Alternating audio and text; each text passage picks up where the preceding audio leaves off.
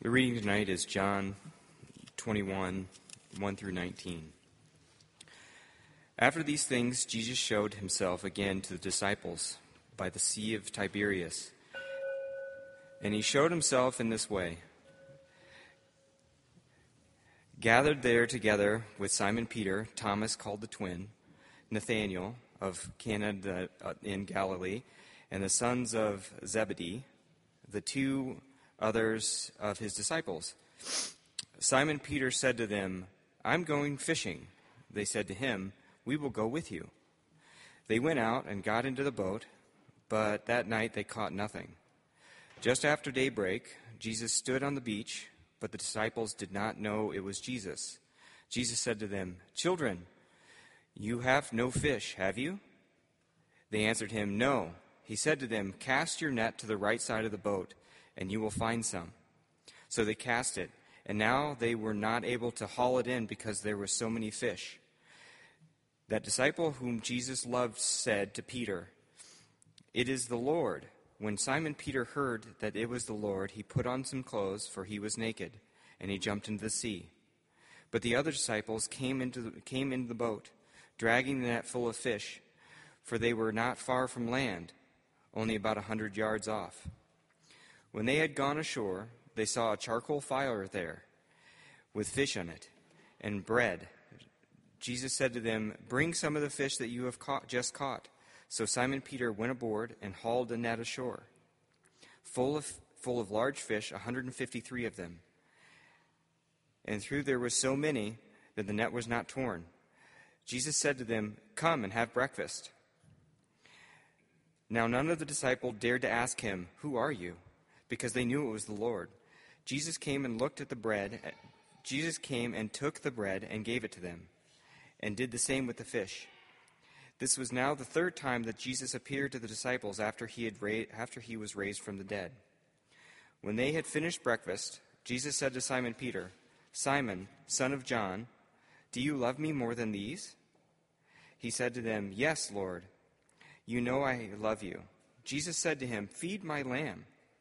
A second time he, he said to him, Simon, son of John, do you love me? He said to him, Yes, Lord. You know I love you. Jesus said to him, Tend my sheep. He said to him a third time, Simon, son of John, do you love me? Peter felt hurt because he had said to him the third time, Do you love me? And he said to him, Lord, you know everything. You know I love you. Jesus said to him, Feed my sheep. Very truly, I tell you, when you were younger, you used to fasten your own belt and to go wherever you wished. But when, but when you grow old, you will stretch out your hands, and someone else will fasten the belt around you and take you where you do not wish to go. He said this in indication the kind of death in which he would glorify God. After this, he said to him, Follow me the word of the Lord.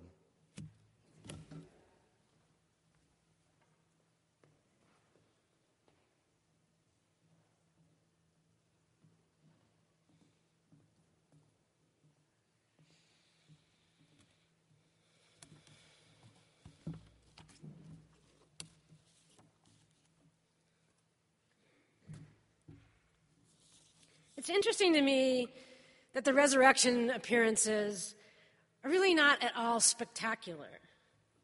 Jesus doesn't manifest in some large arena before lots of people or before powerful people or in a temple or any sort of sanctioned sort of holy place.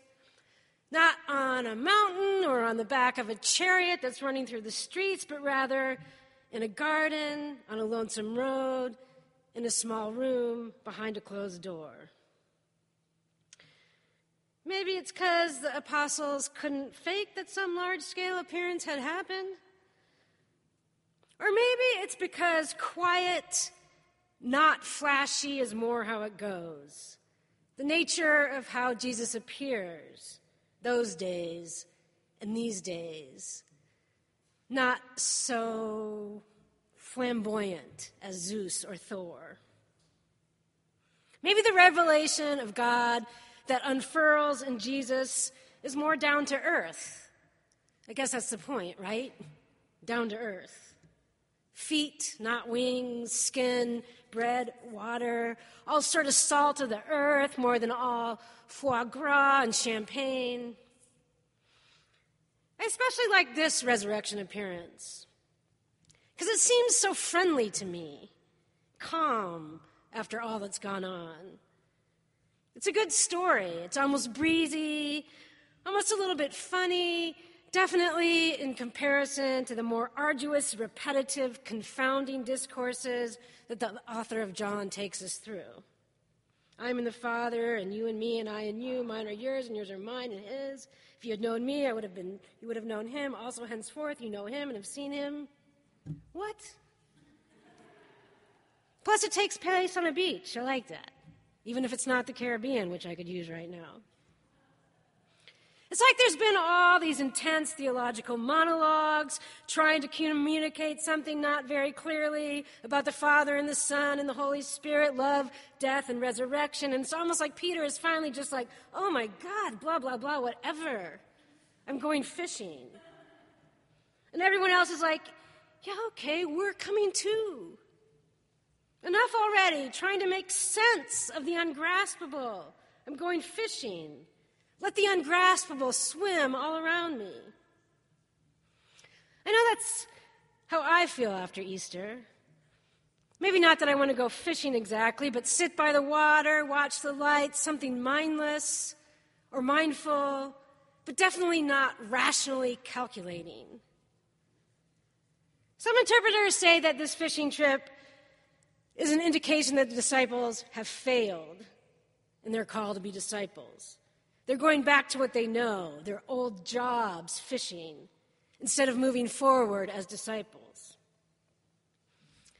I think those interpreters might be a tad uptight, judgy. The Gospel of John never actually says the disciples ever were fishermen by trade. I think maybe they just want to enjoy themselves there. Make me like them more. If following Jesus is a relentlessly serious matter, all solemn and joyless, how would it ever be compelling? Isn't the good news good, desirable, intoxicating even?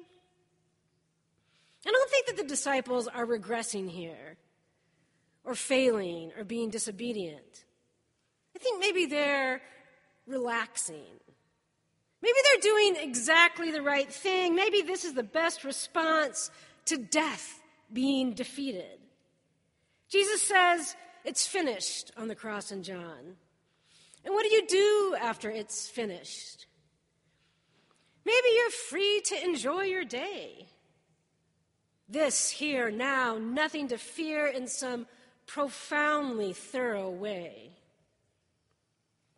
I'm thinking especially about Peter, finally relaxing He's been making frantic, misguided attempts to do the right thing throughout the whole gospel. Jesus moves to wash the disciples' feet. Peter jumps up. Never. Jesus says, Sit down, brother. Jesus tells the disciples they can't follow him where he's going. Peter says, No, I would die for you. Jesus says, Really? I don't think so. You'll deny me three times before the night is even over. Peter rushes to protect Jesus in the garden, pulls out a sword, cuts someone's ear off. Jesus says, Put your sword back in your sheath, Peter, Peter, Peter. When Mary Magdalene tells the disciples she's been to the tomb and the body's gone, Peter takes off running. But the text notes that the other disciples beat him there. It's really sort of a strange thing to note, really. Funny. Peter. He doesn't know himself. He overestimates himself. He's like it's, it's like he keeps trying to outrun something, and Jesus keeps stilling him, quieting him, shutting him up. Not in a bad way. Maybe it's the first sign of his conversion, some blossoming of faith or trust, when finally, instead of running, lurching, striving, fighting, insisting, Peter is able to lighten up, breathe I'm going fishing. There's something about that that sounds like faith to me. Relaxing. The other disciples say, We'll go with you. They aren't vying, they aren't arguing, they aren't trying to prove anything. They're going to go float on a boat in the water. They're out all night and they don't catch fish. But you know what? Maybe they're fine with that. They have a lot to talk about. Maybe they're joking and drinking beer. Not catching fish isn't necessarily a bad thing. Maybe they're learning something about releasing instead of catching. When Jesus appears on the shore, he calls out to the disciples, Children, you don't have any fish, do you? And some interpreters, why can I not say that word? Some interpreters say that Jesus is scolding them here, calling them children, like they've been immature or unproductive. But remember earlier on, Jesus told Nicodemus that you have to be born again of water before you can enter the kingdom. I think maybe they're being born again of water. Maybe they have become like children here. And that's a beautiful thing.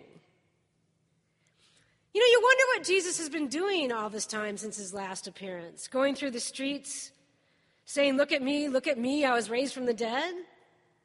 No. And maybe he hasn't been doing anything really all that special. Maybe he's just been wandering the beach collecting driftwood for his little fire.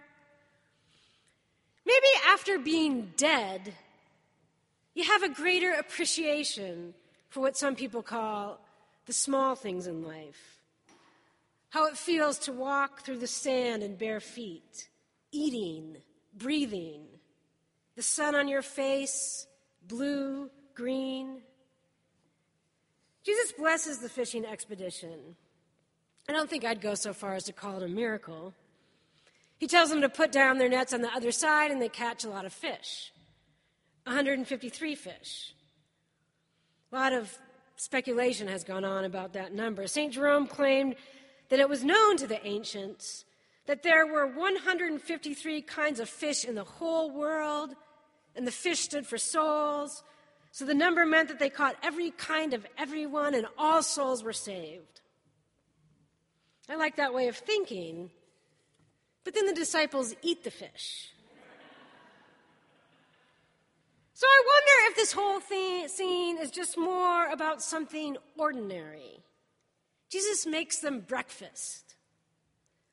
But breakfast after being dead or born again might be amazing. Just being able to smell the warmth of the fire, the taste of charcoal broiled fish at sunrise on a beach, the extraordinary ordinary. How in the world do we experience Easter? The defeat of death, resurrection. I mean, of course, at one level, it's obvious. It's a spring holiday. Easter is celebrated on the Sunday that follows the first full moon after the spring equinox. I like that. It ties the Christian liturgical calendar to the rhythms of the planet, to the migration of birds, to the mating of frogs, to the amount of light in our days. Though at times the church has tried to distance itself from these natural things, what for? To what end? Yeah, God may be entirely other, ungraspable. But why would that mean we experience God's revelation with our minds and not our bodies? That separation is artificial. We're made of dirt, according to the creation account in Genesis. Jesus breathed out carbon dioxide into the fleshy lungs of the disciples last week. Receive the Spirit, he says. This whole thing, it's not about holy sparkles and disembodied beings. Living in Minnesota Surely we know what spring means, and it is no small thing. We are so deprived in winter of color, light, sound, smell. It's almost like being in a sensory deprivation chamber. Some of us are nearly driven insane by it. Whether or not we're observing the church calendar, we need spring, Easter, in the depths of our beings, like I mean our bones, they need vitamin D. Our joints, the health of our cells actually depend on it. The church likes to emphasize that this season is holy. That's fine, I guess. But as long as we open the doors and allow the boundaries to be crossed when we consider what it is that holy even means. It's not something restricted to church sanctuaries, obviously. God's work in the world is everywhere apparent if we pay attention, and we need to pay attention. Faith isn't about striving as much as it is about being awake. Jesus gives the disciples some fish, breakfast. He doesn't give them a list of dogmatic imperatives. How do we experience Easter? I mean, just think of the days before trucking companies and the 24 hour grocery store. If Easter didn't come, we would starve to death. The ground frozen, the root cellar empty. At times, I think that we should all really just move to a climate that is more conducive to human life. But there's something about this season that's good practice. You have to be patient. There's a lot of waiting involved, waiting for the ground to thaw, waiting for the birds to come back. We have no choice, really. We will contemplate death. Because death is everything around, everything everywhere around us. Everything is dead. And then it will come back to life again. I've heard over and over and over as a pastor that we're not really supposed to talk like this. The resurrection of our Lord Jesus Christ and the greening of the grass have nothing in common, but I'm not convinced. Jesus calls himself the bread of life, light, living water. He comes back from the dead, and then he cooks some food.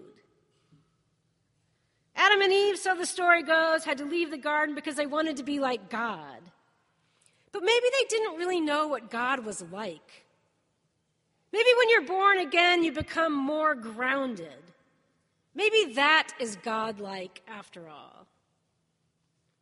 Most hours of most days are not all that eventful if you expect grandiosity.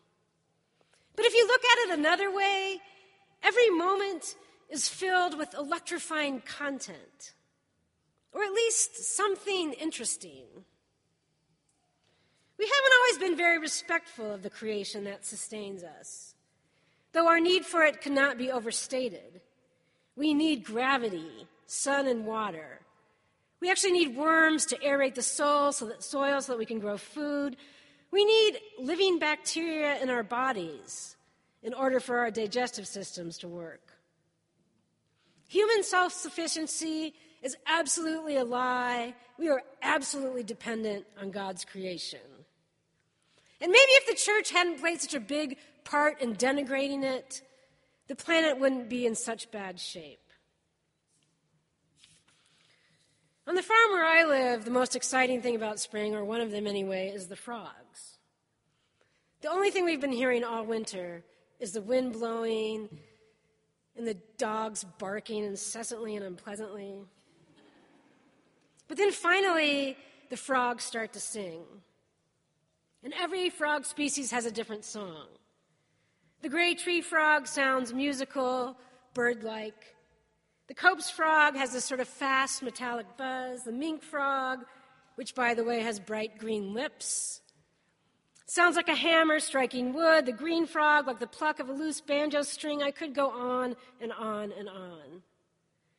Their music isn't just for our listening pleasure, which is almost surprising because it brings so much. It's about mating. They're making their presence known, and they mate prolifically. Some frogs are called explosive breeders. Female frogs can lay thousands of eggs at one time 2,000 to 20,000 eggs. 20,000 eggs.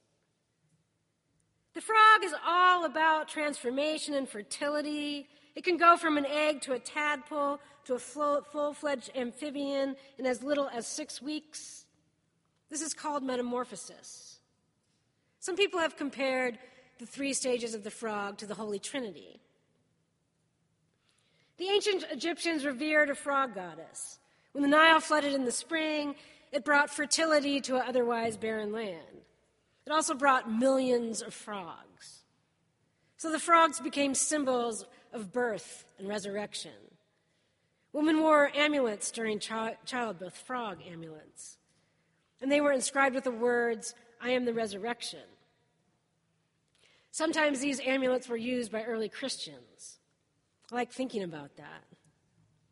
Frogs are excellent Easter symbols. Wood frogs bury themselves in dead leaves for the winter. They actually stop breathing during hibernation and their hearts quit beating. Ice crystals form in their bodies and they come back alive again. How is that not miraculous? If Lent is about paying greater attention to death, then Easter leads us to a greater appreciation of life. And not just ours, obviously. There's a male frog that carries its young on its back until they become adults.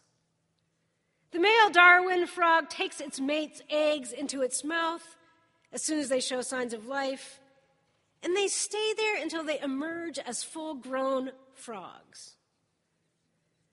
In recent years, a painkiller with 20 times the power of morphine has been found in the skin of a frog. Frogs have incredible senses. Their bulging eyes can see 360 degrees, and they hear with their eyes, or at any rate, a spot behind their eyes. I mean, imagine that. We can hardly compete with a frog. I think we may experience mercy, love, justice, Easter in the so called mundane details of life as much as in anything spectacular. And you can actually be attentive to it every day. And it is not regulated by church dogma. Jesus' questions to Peter seem almost like a song to me. Simon, do you love me? Simon, do you love me? Simon, do you love me? Feed my lambs, tend my sheep, feed my sheep. At any rate, there's rhythm and there's grace to it. Peter denied Jesus three times by a charcoal fire. Now Jesus has Peter sit down and eat by a charcoal fire and be three times redeemed. Maybe he's telling Peter, don't worry if you don't have everything down. Don't worry if you have everything figured out. Maybe broken and misguided belief is even okay in the end. Just do this. Just do this. Feed my sheep. Feed the hungry. In some circumstances, that might just be your own baby or your grandma or the seeds that are growing from your garden. I'm not meaning to suggest that the world doesn't need large scale transformation or that you don't need part, to be a part of that. But doing justice doesn't mean that you have to be skilled in organizing a mass movement. What can you do with what is around you? Now, here, nothing special. There are many, many, many ways to practice resurrection.